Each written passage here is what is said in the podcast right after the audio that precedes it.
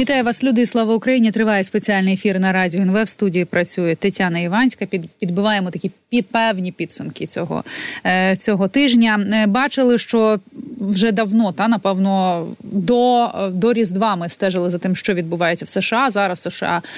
Е, ситуація продовжує накручуватися, того що відбувається праймеріс. Здається, що е, там градус лише підвищується. Весь світ стежить за тим, що відбувається в Сполучених Штатах.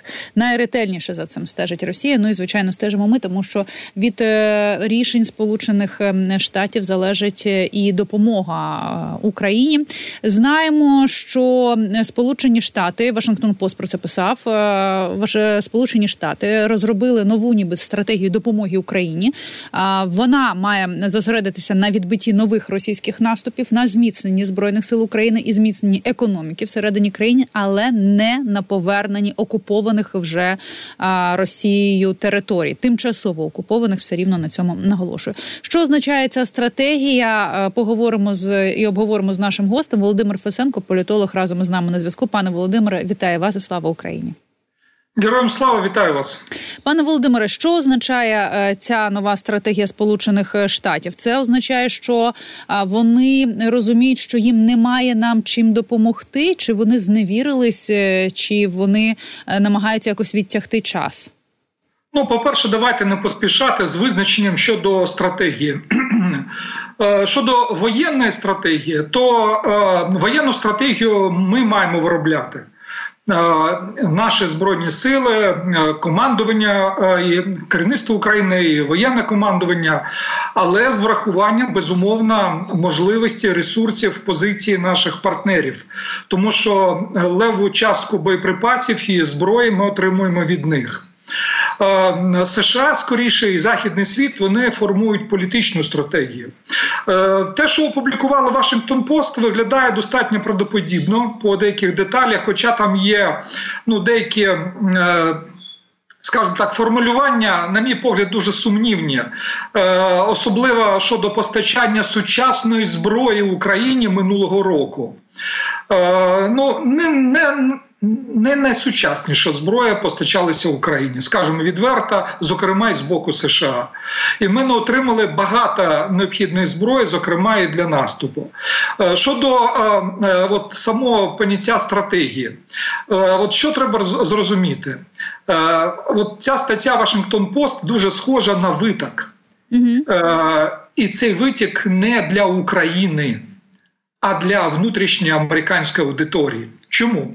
А тому, що е, вже давно, не менше року, республіканці дуже жорстко критикують адміністрацію Байдена за відсутність е, стратегії у адміністрації Байдена. От вони е, ну безумовно там е, є перебільшення, багато е, таких проявів перебільшення в цій критиці, але вони постійно задають питання: чого хоче, які цілі ставиться адміністрація Байдена в допомозі України, чи все вона робить? Інша річ, що у республіканців там є два протилежних табора: одні виступають взагалі проти допомоги Україні, інші, зокрема, керівники от конгресових комітетів, профільних конгресових комітетів е, е, е, з зовнішньої політики оборони, розвідки. Вони навпаки, це республіканці, виступають за посилення підтримки України.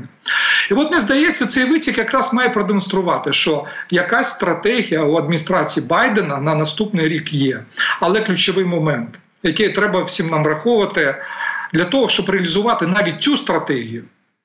Е, має бути ухвалене рішення про фінансову допомогу Україні, яка е, е, включає і воєнну допомогу, і допомогу бюджетну.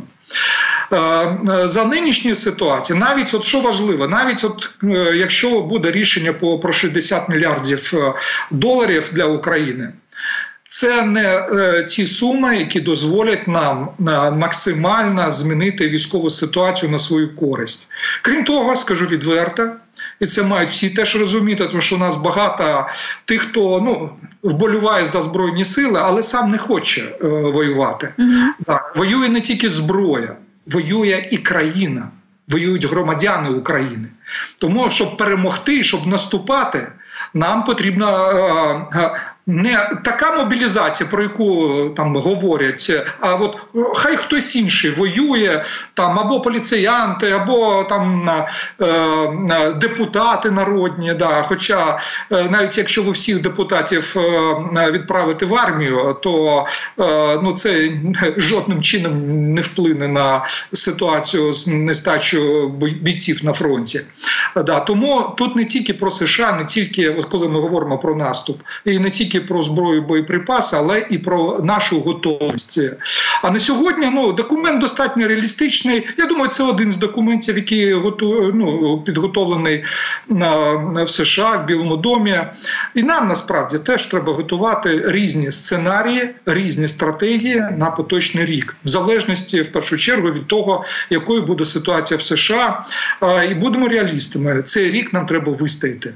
Так, От це, це навіть не завдання мінімум, а завдання максимум вистояти, не дати ворогу прорвати фронт. Е, е, а далі, вже в залежності від ситуації, від ресурсної підтримки і нашої внутрішньої ресурсної ситуації будуть вирішуватись наступні питання.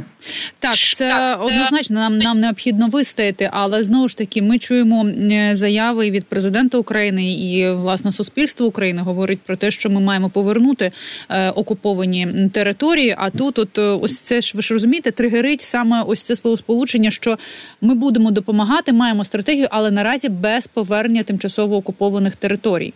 Ось можна ось я відповім відразу. Так, Давайте тут насправді протиріччя суто формальне і суто зовнішнє. Стратегічна мета України як в 2022 році, так і зараз залишається незмінною. Це повернення всіх окупованих територій. У нас, до речі, ця е, мета була і в 2014 році. Ми ж не відмовились від Криму незважаючи на його анексію. І незважаючи на мінські угоди, які жодним чином не торкалися е, теми Криму, ми не відмовлялися. Е, е, і зараз ніхто не збирається відмовлятися від повернення окупованих територій, але будемо реалістами, особливо зараз. Повернути окуповані території ми можемо тільки тоді, коли, по-перше, у нас будуть наявні ресурси причому достатньо наявних ресурсів для цього.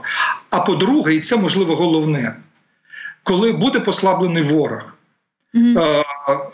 Е, да, не, варто сподіватися тільки на це, але це дуже важливо, можливо, навіть вирішальна е, передумова повернення всіх окупованих територій, щоб е, ворог не зміг чинити спротив, щоб були проблеми всередині Росії, системна криза всередині Росії. Це дасть нам шанс на звільнення всіх окупованих територій. До речі, щоб було теж зрозуміло минулого року, коли планувався наступ українських військ.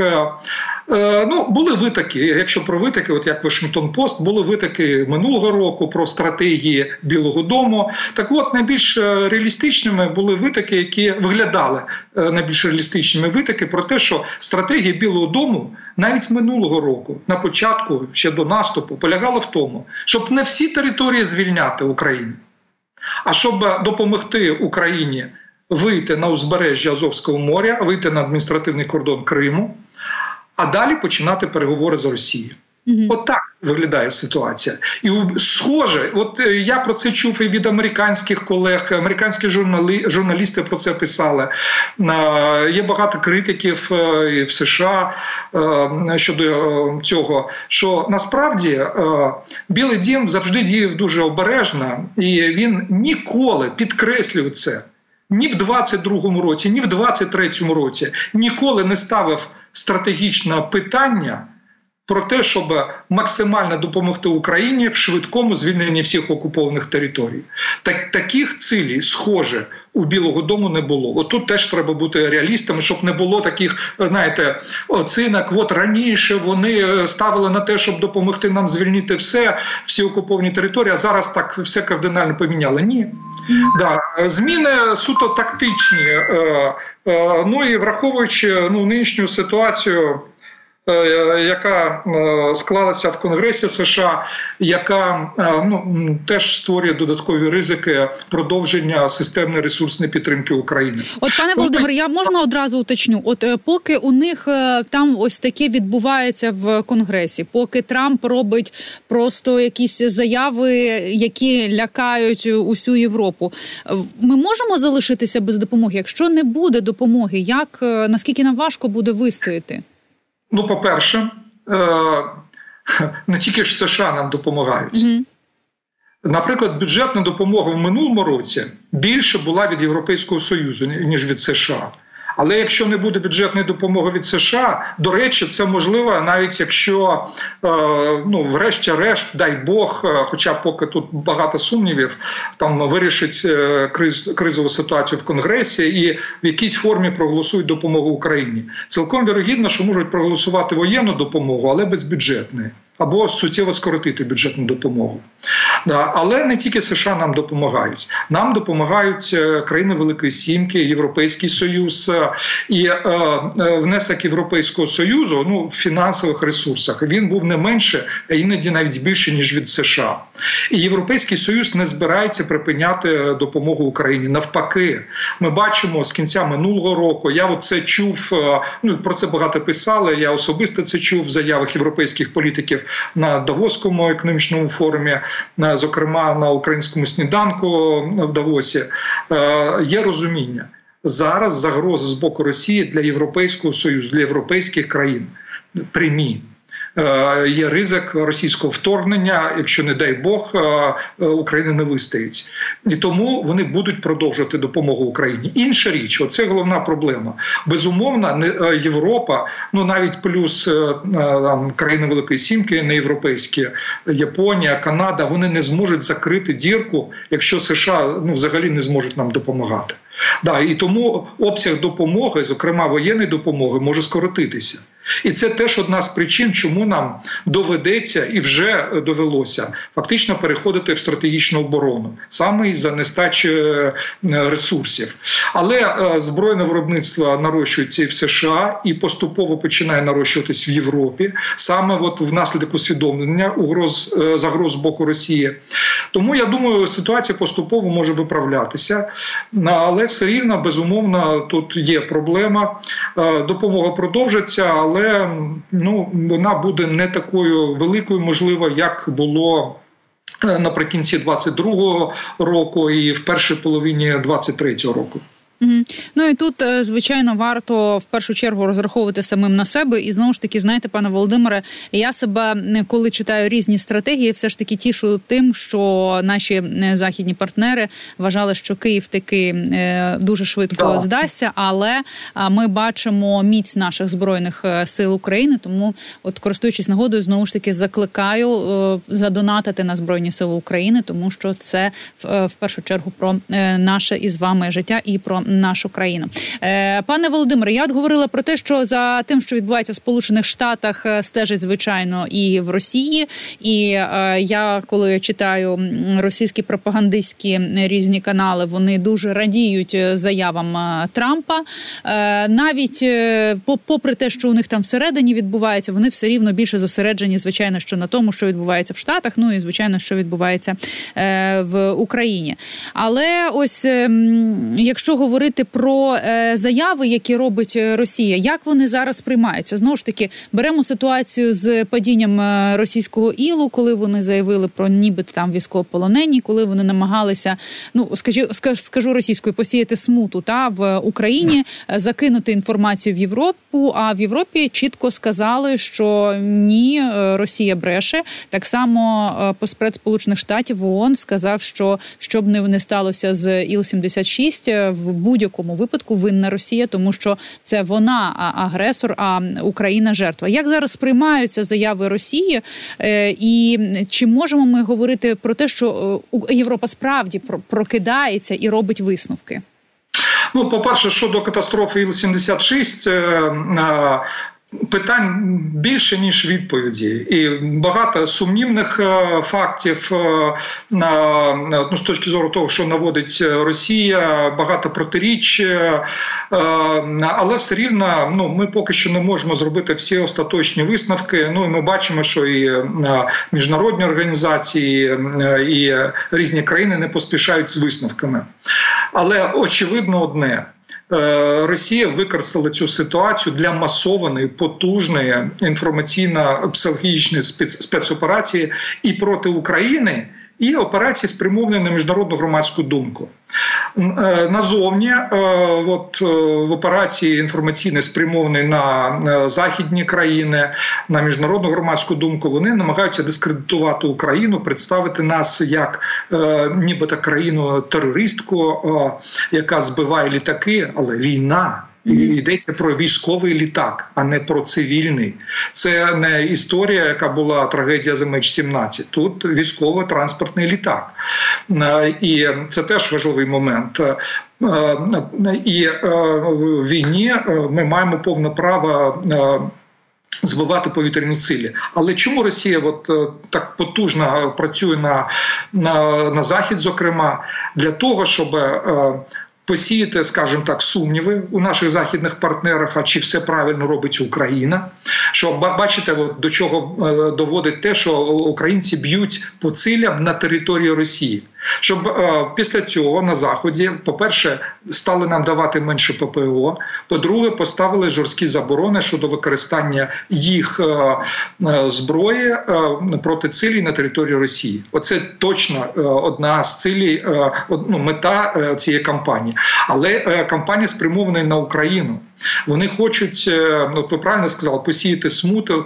Вони хочуть збурити, хоча б частину українського суспільства, збурити і проти влади і проти збройних сил України, е, е, тому що нібито українці самі себе вбивають вбивають своїх. Це не перший раз е, проводиться така спецоперація.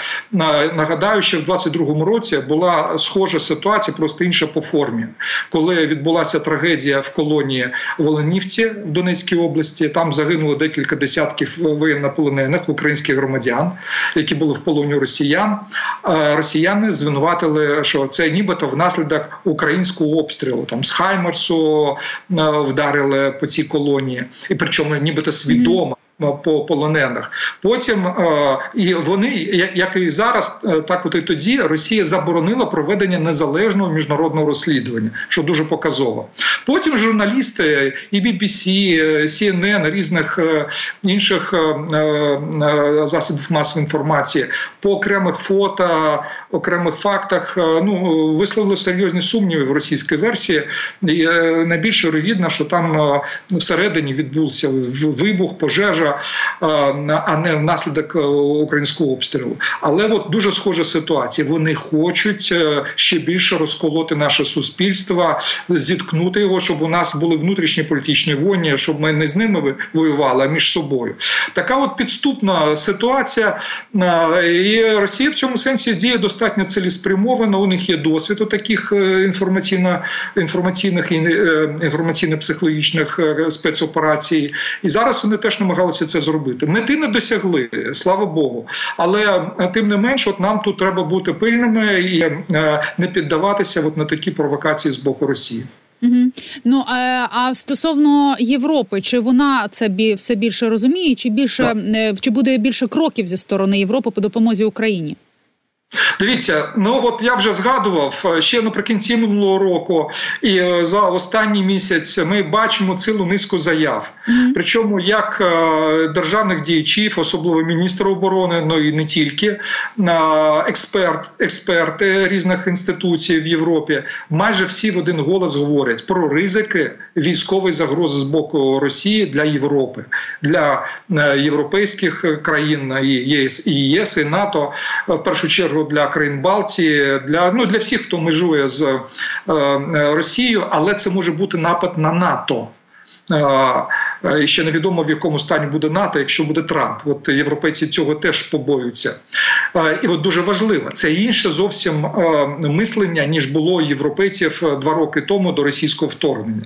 А зараз безумовно складна ситуація і в США, і те, що росіяни намагаються посилити наступ в Україні. Головне мілітарізація Росії, величезний військовий бюджет, все це лякає європейців, і це їх підштовхує і до е, переозброєння. Вони починають ці процеси до е, розширення військового виробництва.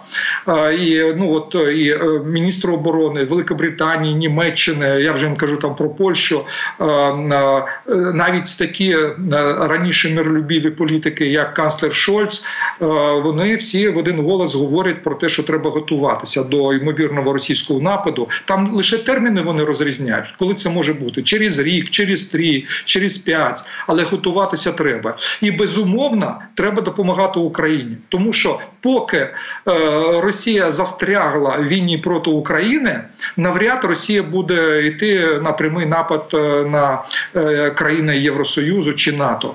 От в цьому сенсі я думаю, допомога з боку Європейського союзу продовжиться, і заяв про це дуже багато. От, ну, за останні два місяці, зокрема, от і в Давосі багато таких заяв лунало. Інша річ. От повільно поки перебудовується Європа, і е, безумовно Європа не була готова до такої війни. Mm-hmm. І зараз арсенали Європи значною мірою виснажені, і треба все це надолужувати. Це зараз головна проблема, але е, розуміння є, певні політичні рішення є. Головне, щоб вони швидше йшли цим шляхом, швидше готувалися і для допомоги Україні, і для того, щоб дати відсіч ну потенційно ймовірному російському нападу. Ну, пане Володимире, це знаєте, це відомо справді, що демократії вони повільно розгортають е, зброю. Вони якось все ж таки е, думали, що це все якось обійде стороною або якось затихне. Але тим не менше бачимо, що справді починають готуватися, починають е, лунати заяви від наших сусідів, і е, починають вони набирати і військових, і в Польщі, наприклад, приймають закон закони про мобілізацію. І хочеться з вами ще встигнути ще одну заяву обговорити. Якщо ми вже говоримо про сусідів, то ось про цю заяву про Закарпаття е, правого е, правої одного з представників правої партії Угорщини. Тобто, дивіться, з одного боку, Євросоюз вмовив таки Орбана нарешті десь не заважати допомагати Євросоюзу Україні. Орбан іде на поступки. Він то шантажує, то не шантажує. Зараз Орбан погодився, і зараз ми чуємо чергову е, заяву. Нехай навіть не від представника такої центральної влади, але тим не менше ми чуємо заяву про те, що якщо Україна програє е, чи там коли так, то ми заберемо Закарпаття. От як ще таке розцінювати? Е, тому, тому що тут з одного боку і ми маємо реагувати, правда? А в нас інколи не вистачає часу, тому що у нас тут е, сусід нас вбиває. З іншого боку, Європа би мала реагувати, але вона теж намагається бути десь такою толерантною і не сильно заїдатися. Ні, ні, ні. Я думаю, що реакція буде. Ну треба розуміти. Ви трошки про це сказали. Що це представник крайні правої mm-hmm. націоналістичної партії Угорщини і. Е, Е, відповідно, це знаєте, як в порівнянні там е, крайні праві, які є в Німеччині, там та сама альтернатива для Німеччини, там і деякі інші, або Національний фронт у Франції. Да, тут ще націоналістична партія, яка хоче відновити велику Угорщину. Е, поки Угорщина залишається членом Європейського союзу, і поки ми рухаємось в бік Європейського союзу, і я сподіваюся, будемо там е, через певний час. Ні про які зміни кордонів не може бути і мови. Да, це просто от вислів, який всупереч європейським цінностям, європейським позиціям, але я з вами абсолютно погоджуюсь. І от е, треба робити такі сигнали і з українського боку. Жорстко треба відреагувати, навіть якщо це не представник влади а, і такий маргінальний політик, але все рівно треба ставити на місце і європейські структури. Брюссель, не знаю, там Єврокомісія, Європарламент теж мають відреагувати, е, заявити про те, що це абсолютно суперечить європейським цінностям, і е, Європейський Союз е, це не допустить, тому що це суперечить і міжнародному праву і європейським цінностям. Тому я думаю, що це мрії тих маргінальних політиків, які ніколи не здійсняться, і це такі політики, як і Путін. Вони на жаль є і в деяких європейських країнах. Да. Але ми маємо зробити все, щоб е, нічого подібного не сталося. Угу. Ну власне тут е, напевно має виступити ще е, угорська громада на Закарпатті, так, тому що да, так, да. тому що ми пам'ятаємо, що їхні заяви якісь якраз мають вплив на ну принаймні на заяви Орбана теж. Абсолютно з вами згоден. Да? Да. Тут треба е, всім е, жорстко, послідовно, чітко реагувати на, на такі провокаційні заяви. Е, і не тільки офіційні структури, думаю, що громадськість теж має відреагувати, зокрема, і угорська спільнота спільнота в Україні.